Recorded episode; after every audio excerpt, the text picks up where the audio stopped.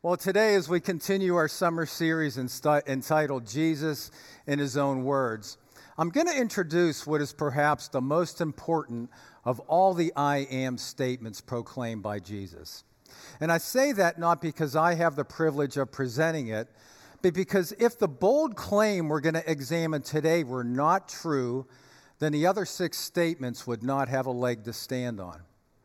Now, many men throughout the course of history have made extraordinary claims.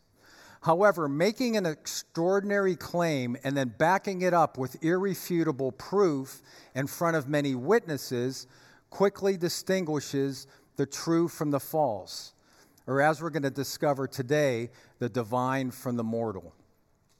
Now, we all encounter many enemies on our journey through life. And they certainly don't disappear the day we enter God's kingdom, do they?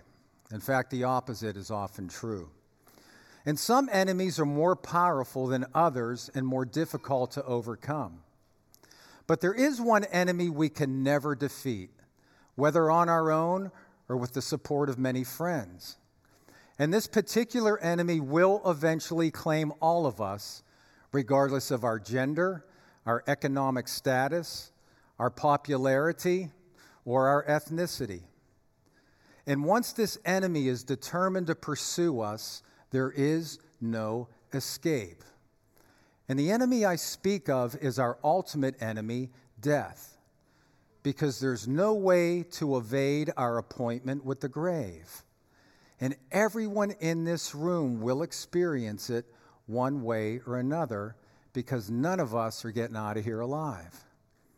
Now, we can deceive ourselves and pretend as though our date of departure is not imminent and far off in the future somewhere. But a day will come when the flood waters are going to rise and we're all going to walk through the valley of the shadow of death. And the writer of Hebrews put it this way It's appointed to man once to die, and after that, the judgment. Death is our ultimate enemy. It's no respecter of persons, and it shows no favoritism. It claims the young and the old alike, the good and the bad, including the rich and famous, and no one is granted immunity. Now, this may sound grim, but there is good news here because Jesus has intervened on our behalf and he defeated the effects and consequences of this horrible enemy called death. And he did it totally and completely. And this points directly to our sixth I am statement proclaimed by Jesus in this series. And our passage today comes from John chapter 11. But rather than jump right into that statement, I want to begin with verse 1 and allow the scriptures to lead us there instead. And if we pay close attention to the details along the way, I think we'll discover some meaningful lessons. I've entitled today's message, Do You Believe This? Please pray with me. Father, I thank you for this unique opportunity and privilege to present your word to our family today. Lord, it would be foolish for me to think that my words could have an impact on anybody. Lord, I've done what I can do. Now we need you to do what you can do. Anoint me, Lord, for the proclamation of your word that will fall on listening and obedient ears. And it's with great expectation that we thank you in Jesus' name. Amen. And as we look together in God's word today, may the Lord be with you. So I'll be reading from the NIV today. You can follow along in your Bibles, on your phones, or on the screen behind me. John chapter 11, beginning in verse 1. Now, a man named Lazarus was sick. He was from Bethany, the village of Mary and her sister Martha. This Mary, whose brother Lazarus now lay sick, was the same one who later poured perfume on the Lord and wiped his feet with her hair. So the sisters sent word to Jesus Lord, the one whom you love, is sick. So we see here that Jesus is summoned by the sisters and notified that their brother Lazarus is ill. And so they must have understood that his condition was life threatening. Now, this was not this family's first encounter with Jesus, and nor would it be their last. Because earlier in his ministry, Luke records the familiar first encounter where Jesus was invited into their home And you recall that while Martha labored alone in the kitchen preparing the meal, Mary sat idle at the feet of Jesus. And although Martha lodged a protest with Jesus over Mary's perceived laziness, Jesus gently rebuked Martha. In fact, reading this first account can leave us with the impression that Martha is easily distracted, anxious, worrisome, and a complainer who prefers doing for Jesus rather than abiding with him as Mary did. At first glance, not a good look for Martha. However, as we'll soon discover, we should avoid judging someone's character and spiritual condition based upon one brief encounter or observation. Why? Because oftentimes we're too quick to judge without considering all the facts. And our interpretations and observations can be shaped by our own biases or even influenced by the perceptions and opinions of others. In addition, our flesh is prone to see what it wants to see at times, rather than see things as they really are. And we're naturally quick to find fault in others. I too was hard on Martha, but as we're going to discover today, she certainly deserves the benefit of the doubt. Now, I love the immediate response by the sisters to their brother's sickness. A simple but often neglected lesson that when adversity and hardship invade our lives, we should always summon Jesus first. But sometimes we pursue other remedies first. And then if they don't work, then we go to Jesus. However, that's a faulty process to problem solving because no situation is too big or too little to inquire of God. You see, the Holy Spirit within is an excellent counselor and consultant, and he excels at problem solving. In fact, he knows exactly what must be done in every circumstance. And that means there's nothing happening in your life right now that he hasn't seen before, and he is incapable of redeeming. But you have to take time to ask and listen and obey if necessary, and then trust Him for the outcome. The mayor of Gotham City was not a brilliant man, but he did know how to solve his crime problems. When the Joker or the Penguin skated into town, he didn't try other remedies first. Instead, he shined a bright light in the sky to summon his rescuer, Batman. And we have someone available to us that's much more effective than the Caped Crusader and He's willing to intervene on your behalf when you take time to ask. And He doesn't hide in a cave, and He doesn't mask His true identity. And He offers us open invitations such as Whoever comes to me will never go hungry. Whoever follows me will never walk in darkness. Come to me, and I'll give you rest. Behold, I stand at the door and knock. Never will I leave or forsake you. You see, Jesus invites us to call on Him as our first remedy for any life situation, big or small, because He's our Savior, Sanctifier, Healer, and coming King 24 7. He doesn't rest and He doesn't take a vacation. Jesus has all the bases covered and a track record that we can depend on, and Mary and Martha knew that because they invested time pursuing an intimate relationship with Him, something that He invites us all to do. Jesus was more than a casual acquaintance, He was a close, trusted friend who loved the sisters dearly. And as we'll see, He was preparing to increase and deepen their understanding of who He really was. Verse 4 when he heard this, Jesus said, This sickness will not end in death. No, it is for God's glory, so that God's Son may be glorified through it. So we're clued in here that Lazarus' condition will not end in death. Instead, it'll result in what? In God being glorified. Because God's glory is always the primary kingdom objective. You see, we tend to think life is about us. And that's because we're selfish, finite creatures that lack wisdom. But there's so much more at stake in the universe. There's so much more going on than we know. not only within this visible world we can see, but within the invisible world that we can't see. And Paul reminds us of this in Romans chapter 11 when he said, For everything comes from him and exists by his power and is intended for his glory.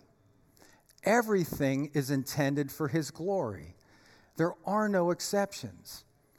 The heavens and the earth are not about us, they're about him.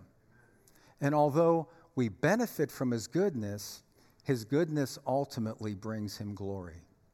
Verse 5 Now Jesus loved Martha and her sister and Lazarus. Now, I want to stop here because I don't want to skip over the significance of this brief phrase Jesus loved Martha.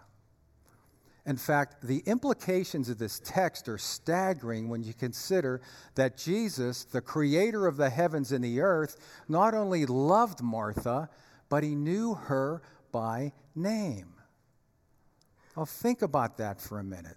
This is the same Jesus that created the earth and everything in it, same Jesus that upholds everything by the word of his power. I mean, he's got important things to tend to. Yet, in spite of how big he is, he knew Martha's name. And he knows your name too. He does. He knows your name just as he knew Martha's. In fact, Luke chapter 12 says he has every hair on your head numbered. In fact, he knows more about you than you know about you. And he loves you dearly anyway. That means no matter how bad you think you messed up your life, he will not abandon you. He knows your name. And he loves you deeply. Why? I don't know. he loves you because you belong to him. And hear me now, his love for you is not based on your performance. The issue of your value was settled at the cross. You're one of his in spite of your faults, and there isn't anything or anyone that can ever change that. Verse 6 So when Jesus heard that Lazarus was sick, he stayed where he was two more days. And then he said to his disciples, Let us go back to Judea. Now, the text doesn't tell us what Jesus did for two days, it only tells us what he didn't do. He didn't drop everything and catch a camel back to Bethany to heal Lazarus before he passed away. But surely that's what the sisters wanted. But God doesn't always give us what we want because he prefers to give us what we need. And what we want and what we need are not usually the same thing because our human wisdom is governed by our flesh and our inability to see down the road. For example, when we encounter a difficult trial or a hardship, no matter what it is, our default preference is for God to rescue us immediately from the difficulty so we can avoid the suffering. Because nobody likes pain, especially me. But the truth is, God doesn't always remove trials immediately. Sometimes He prefers to walk with us through the trial because that's how we learn to depend on Him. And that's how we grow as kingdom disciples. God always sees the bigger picture and the bigger need.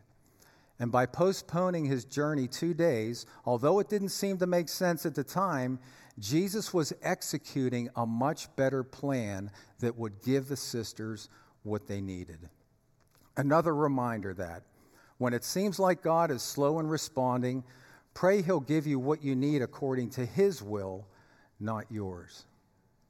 Now, I admit this can be a difficult prayer because there's a built in resistance in all of us to surrender our own will to anyone else's, including God's.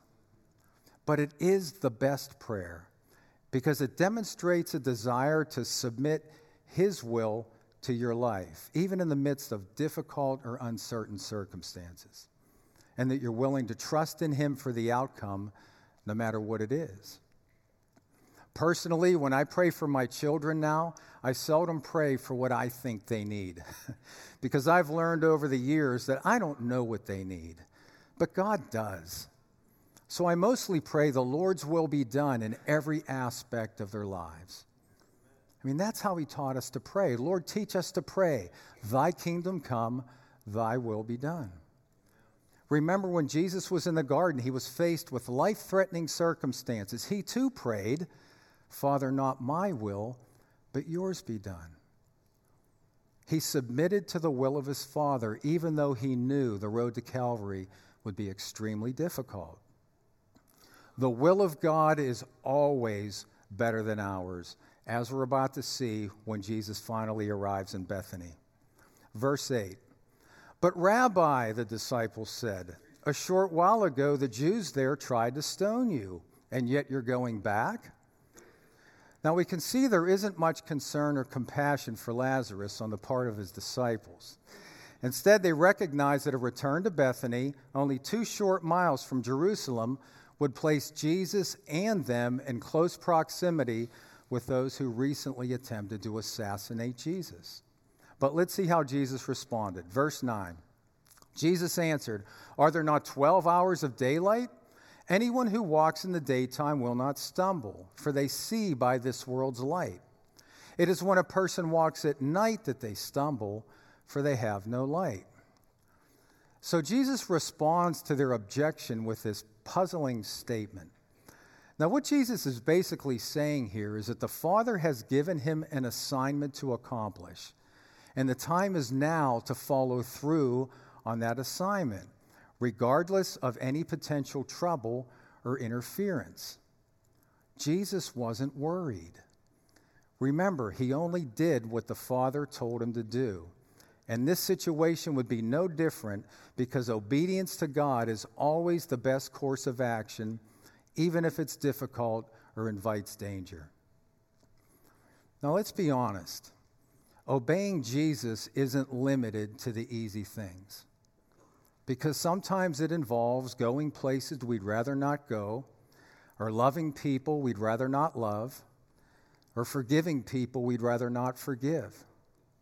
These aren't easy commands to obey, but they are necessary because they're intended for our own good, whether we realize it or not. And furthermore, obedience to Jesus really measures the extent of our love for him. In fact, if you want to know how much you love Jesus, just take an honest look at your current level of obedience to him. Jesus practiced what he preached and was committed to obeying his Father no matter where it led or how much resistance he encountered. Verse 11, Jesus continues Our friend Lazarus has fallen asleep, but I'm going to go there and wake him up. His disciples replied, Lord, if he's sleeping, he'll get better. Jesus had been speaking of his death, but his disciples thought he meant natural sleep. So again, his disciples resist a return to Bethany. So then Jesus told them plainly Look, Lazarus is dead, and for your sake, I'm glad I was not there so that you may believe. But let's go to him. Then Thomas, also known as Didymus, said to the rest of the disciples, let us also go that we may die with him. So, after this brief exchange, his disciples concede to go along because they knew that it's better to live dangerously with Jesus by your side than to seek safety apart from him. Now, why were the disciples willing to follow Jesus into dangerous places? Well, I believe the answer is simple because they had nowhere else to go. I mean, they left everything to follow him. Back in John chapter 6, when many of his followers deserted Jesus, he turned to his disciples and said, Are you going to leave too? And Peter said, Lord, to whom would we go? You alone hold the words of eternal life. You see, the disciples were all in no matter where Jesus would lead them. They placed all their eggs in his basket. They did not diversify their portfolio. And as a result, they were not left with any competing loyalties to distract them away from what was most important, which was a determined pursuit of an intimate relationship with Jesus. In other words, Jesus was their number one life priority. And I believe this highlights a concerning issue for the Western church today, and one reason why the church has largely become ineffective as a viable alternative to the unbelieving culture. But also a reason why we sometimes struggle to grow in our faith. And that is, we too often live with divided loyalties. Although we want Jesus, we also want everything the world has to offer, also. You see, these are very dangerous times for the church, not because of persecution, but that is coming, but because Western culture today offers us a smorgasbord of delights and pleasures that look good, feel good, and taste good. The problem is they feed our flesh and not our spirit and they're in direct competition with Jesus for our loyalty. And John warned us about this very danger in his first epistle when he wrote, The world offers only a craving for physical pleasure, a craving for everything we see, and pride in our achievements and possessions. But these are not from the Father, these things are from the world. You see, as followers of Jesus, we must be able to discern what is of the world and what is of God in our lives. Because we can't serve two masters, Jesus said. And when we try to serve two masters, it naturally creates divided loyalties. And that's dangerous because divided loyalties invite idolatry. And idolatry is when we permit anything or anyone to supersede God in our lives. It's when we long for or cultivate anything more than God. I believe it was John Calvin who said that our hearts are idol factories. And here in Western culture, we've never had more idols to play with and occupy our time.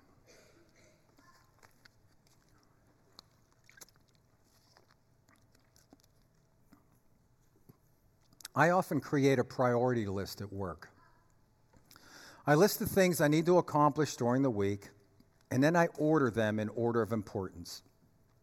And I do that because I find it's difficult to function correctly or efficiently without a proper understanding of what's most important. Let me tell you, living the Christian life is exactly the same. Because in order to live the Christian life the way God designed it and intended, you must live out your priorities in the correct order. And if you cultivate or long for anything or anyone more than Jesus, that's idolatry. And if that's the case, your walk with Jesus is probably stuck in the mud, whether you realize it or not. And I urge you to do whatever's necessary to get before the Lord and together reshuffle your priorities so that your relationship and pursuit of Jesus is firmly established at the top of your list. You see, self examination is good, and we need to ask ourselves probing questions from time to time, such as What are the primary pursuits in my life, and in what order? What are the things I cultivate and long for the most? Are they of the world or are they of the kingdom? Where and how do I invest my time and my resources? And take an honest inventory of these things, then write them down, and then ask yourself this where does my pursuit of Jesus rank on this list? And you need to be brutally honest with yourself when you're answering these questions and then with God's help, make any necessary adjustments. There can only be one master in your life. And the disciples were committed to Jesus as their master, no matter where he led them, even into danger. Verse 17. On his arrival, Jesus found that Lazarus had already been in the tomb for four days. Now, Bethany was less than two miles from Jerusalem, and many Jews had come to Martha and Mary to comfort them in the loss of their brother. When Martha heard that Jesus was coming, she went out to meet him, but Mary stayed at home. Now, I don't know about you, but this one surprises me Because based upon the other two encounters Jesus had with that family, if you had asked me which of the sisters would have ran out to meet Jesus when he arrived, I would have bet my house on Mary, not Martha. After all, it was Mary that sat at his feet while Martha labored uninterested in the kitchen. And it was Mary that later poured perfume and ointment on Jesus and cleaned his feet with her hair. Surely Mary would be the one that raced out there to see him as soon as he arrived in Bethany. But not so, because this was going to be Martha's time to shine. Verse 21 Lord, Martha said to Jesus, if you had been here, my brother would not have died. But I know that even now God will give you whatever you ask. Jesus said to her, Your brother will rise again. And Martha said, I know he'll rise again in the resurrection at the last day. And then it comes the granddaddy of all I am statements, in my opinion. Jesus said to her, I am the resurrection and the life. The one who believes in me will live even though they die. And whoever lives by believing in me will never die.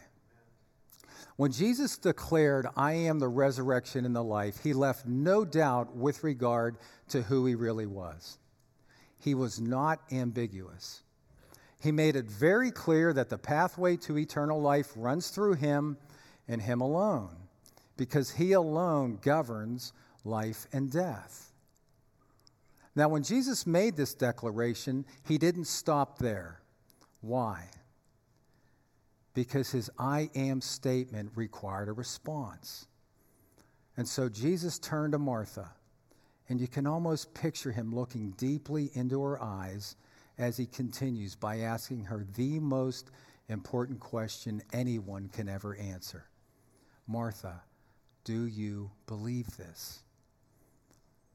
In essence, Jesus was asking her, Do you believe I am who I say I am? And we must all answer that question, but here Martha has the honor of answering first.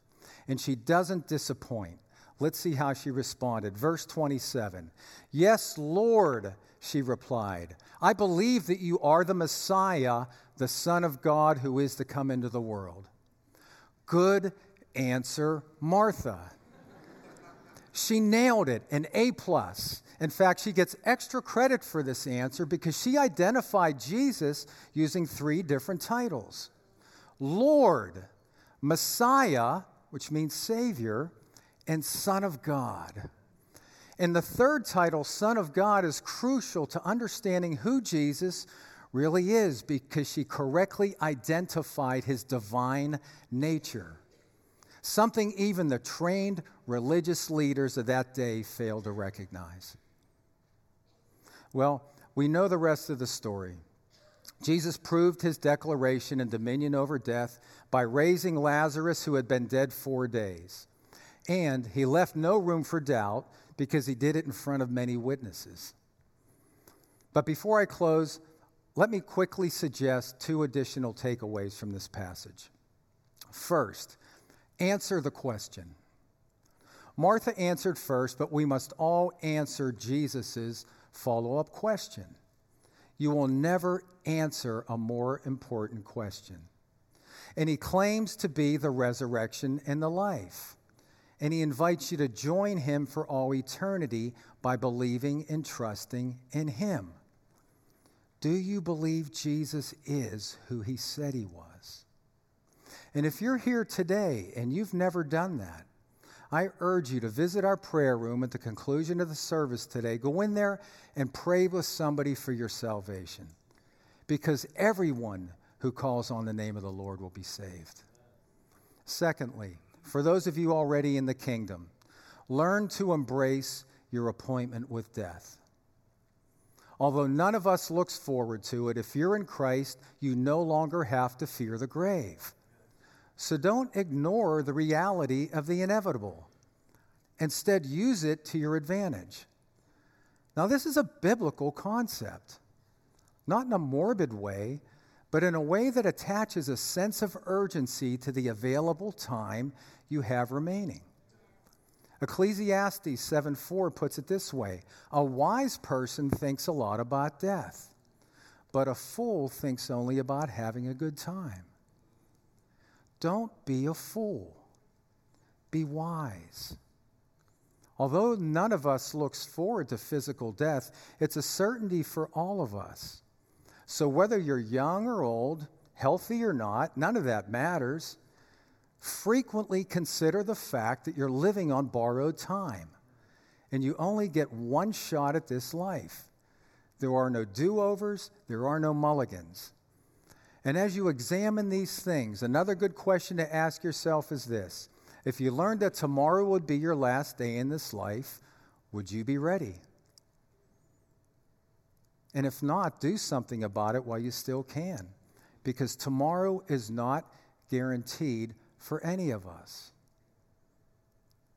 Is there someone you need to forgive, apologize to, reconcile with, share the gospel with? Do you need to tell someone that you love them? Do you need to reorganize your priorities?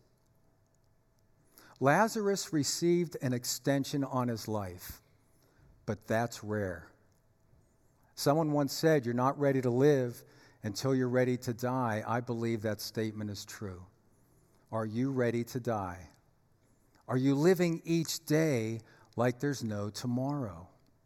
Not to get the most out of this life, that's the world's reasoning, but instead to make the best use of the time Jesus is granting you. There's a difference. Jesus is the resurrection and the life. Do you believe this? Let's pray.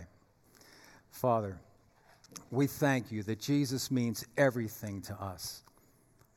He is the bread of life, the light of the world. He is the gate. He is the way, the truth, and the life, the resurrection, the true vine. He covered everything on our behalf. All we need to do is believe and follow. Lord, we thank you for making a way.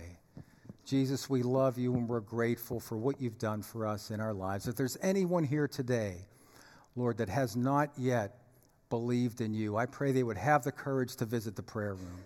Lord, if there are folks here today that need to restructure their priorities and pursue Jesus and make him the number one priority in their life, Lord, I pray they too would have the courage to do so.